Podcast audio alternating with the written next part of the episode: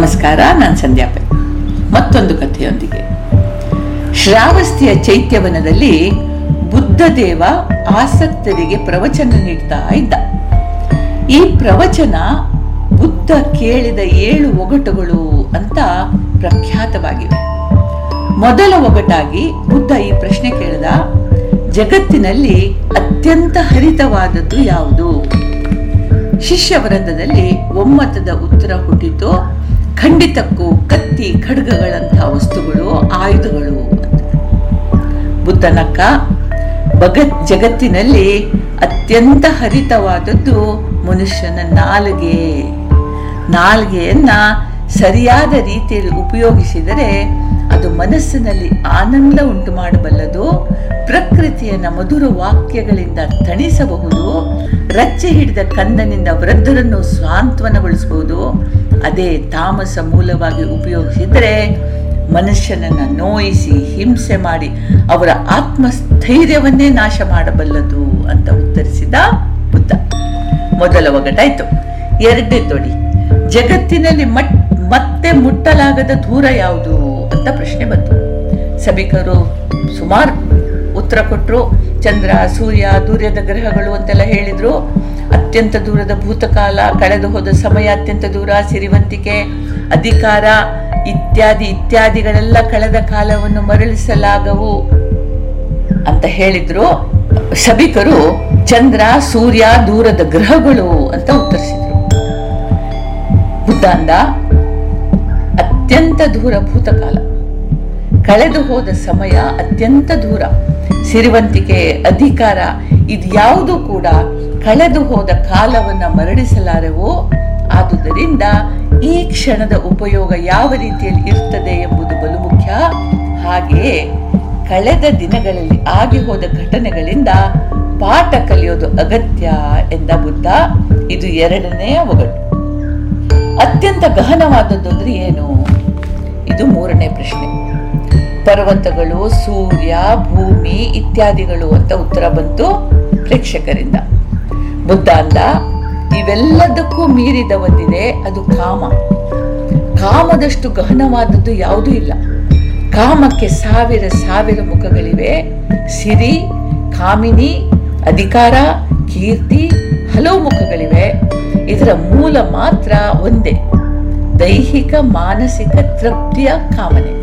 ಈ ತೃಪ್ತಿ ಅನ್ನೋದು ಒಂದು ಮರೀಚಿಕೆ ಮಾತ್ರ. ಬಯಸಿದ್ದು ಕೈಗೆ ಸಿಕ್ಕಿದ್ರೆ ಸೈ, ಮತ್ತೊಂದು ಬೇಕು ಅನ್ಸೋ ತನಕ ಮಾತ್ರ. ಕೈಗೆ ಸಿಕ್ಕಿದ್ದು ಮತ್ತೆ ಪ್ರಯೋಜನ ಇಲ್ಲ ಅಂತ ಅನ್ಸ್ತದೆ. ನಿರಂತರ ದಾಹ ಕಾಮನೆ ಅಂತ ಬುದ್ಧ. ಮತ್ತೆ ಪ್ರಶ್ನೆ ಬಂತು, ಅತ್ಯಂತ ಭಾರವಾಗಿದ್ಯಾವುದು? ಕಬ್ಬಿಣ, ಉಕ್ಕು, ಆನೆ, ಹೀಗೆಲ್ಲ ಉತ್ತರ ಬಂತು. ಬುದ್ಧ ಉತ್ತರಿಸಿದ, ಭಾರವಾದದ್ದು ಅಂದ್ರೆ ವಾಗ್ದಾನ, ವಚನ. ವಾಗ್ದಾನ ಯಾ ಮಾತು ಕೊಡುವಿಕೆಯಿಂದ ಒಬ್ಬ ವ್ಯಕ್ತಿಯ ಮನಸ್ಸಿನಲ್ಲಿ ಕಾಮನೆ, ಆಸೆಗಳು ಕೆರಳ್ತವೆ. ಅವುಗಳನ್ನು ಪೂರ್ತಿ ಮಾಡದಿದ್ರೆ ವ್ಯಕ್ತಿ ಹತಾಶನಾಗ್ತಾನೆ. ವಾಗ್ದಾನ ಎಷ್ಟೇ ಸಣ್ಣದಿರಲಿ, ಎಷ್ಟೇ ದೊಡ್ಡದಿರಲಿ, ಅದನ್ನು ಪೂರ್ಣಗೊಳಿಸೋದು ಅತ್ಯಂತ ಗುರುತರವಾದದ್ದು ಅಂತಂದ. ಈಗ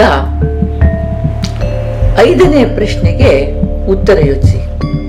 ಜಗತ್ತಿನಲ್ಲಿ ಅತ್ಯಂತ ಹಗುರವಾದದ್ದೇನು? ಓಹೋಹೋ, ಇದಂತೂ ತುಂಬಾ ಸಿಂಪಲ್ಲು. ಹಕ್ಕಿಯ ಗರಿಗಳು, ಹತ್ತಿ, ಒಣಗಿದ ಗೆಳೆಗಳು, ಎಲೆಗಳು, ಹೂವು, ಗಾಳಿ, ನೂರಾರು ಹಗುರವಾದ ವಸ್ತುಗಳಿವೆ ಎಂದರು ಸಭಿಕರು. ಬುದ್ಧನಕ್ಕ, ಪ್ರಿಯರೇ, ಅತ್ಯಂತ ಹಗುರವಾದದ್ದು ನಮ್ಮನ್ನು ನಾವು ಮರೆಯೋದು. ಜಗತ್ತಿನ ಸುಖಗಳ ಸುಖಗಳ ಹುಡುಕಾಟದಲ್ಲಿ ನಾವು ನಾನು ಎನ್ನುವ ಈ ಚೈತನ್ಯವನ್ನೇ ಮರಿತೀವಿ.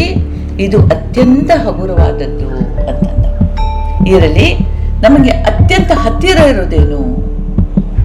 ಹೆತ್ತವರು, ಒಡಹುಟ್ಟಿದವರು, ಮಕ್ಕಳು, ಕೈ ಹಿಡಿದವರು, ಮಿತ್ರಗಣ, ಹೀಗೆ ಹಲವು ಮಂದಿ ಉತ್ತರಿಸಿದ್ರು. ಬುದ್ಧ ತಲೆಯಲ್ಲಾಡಿಸ್ತಾ, ಅತ್ಯಂತ ಹತ್ತಿರದಲ್ಲಿ ಬದುಕಿನ ಹೊಸ್ತಿನಲ್ಲಿ ನಿಂತಿದ್ದು ಸಾವು. ಒಂದೊಂದು ದಿನದ ಅಂತ್ಯದೊಂದಿಗೆ ಈ ದೇಹ ಸಾವಿನೆಡೆಗೆ ಸಾಕ್ತದೆ. ಹುಟ್ಟಿದ ಕ್ಷಣದಿಂದ ಸಾವಿನೆಡೆಗಿನ ನಡಿಗೆ ಶುರುವಾಗುತ್ತೆ. ಅದು ಅತ್ಯಂತ ಹತ್ತಿರ ಇರೋದು. ಕಡೆಯದಾಗಿ ಜೀವನದಲ್ಲಿ ಅತ್ಯಂತ ಸುಲಭವಾಗಿದ್ದೇನು? ಯಾರೂ ಮಾತಾಡಲಿಲ್ಲ. ಅವನಂದ, ಅತ್ಯಂತ ಸುಲಭವಾದದ್ದು ಸಕಲ ಪ್ರಾಣಿಗಳಲ್ಲೂ ಮೈತ್ರಿ, ದಯೆ, ಕರುಣೆ, ಅನುಕಂಪ. ನಮ್ಮ ಪರಿಸರ, ಬದುಕಿನ ಪರಿಧಿಯಲ್ಲಿ ಬರುವ ಸಮಸ್ತ ಚರಾಚರವನ್ನು ಬದಲಿಸಬಲ್ಲ, ಋಣಾತ್ಮಕವನ್ನು ಧನಾತ್ಮಕವಾಗಿ ಬದಲಿಸಬಲ್ಲ ಅತ್ಯಂತ ಪ್ರಭಾವಶಾಲಿ ಆದರೂ ಸುಲಭವಾದದ್ದು ಮೈತ್ರಿ, ದಯೆ, ಕರುಣೆ ಎಂಬ ಅನುಕಂಪ ಎನ್ನುಗಳು ಅಂತ ಮಾತು ಮುಗಿಸಿದ. ಈಗ ಉಳಿದಿರೋದು ನಾವು ಈ ಒಗಟುಗಳನ್ನು ಅರ್ಥ ಮಾಡಿಕೊಂಡು ಬದುಕಿನಲ್ಲಿ ಅಳವಡಿಸಿಕೊಳ್ಳೋದು. ಅಳವಡಿಸಿಕೊಳ್ಳೋಣ.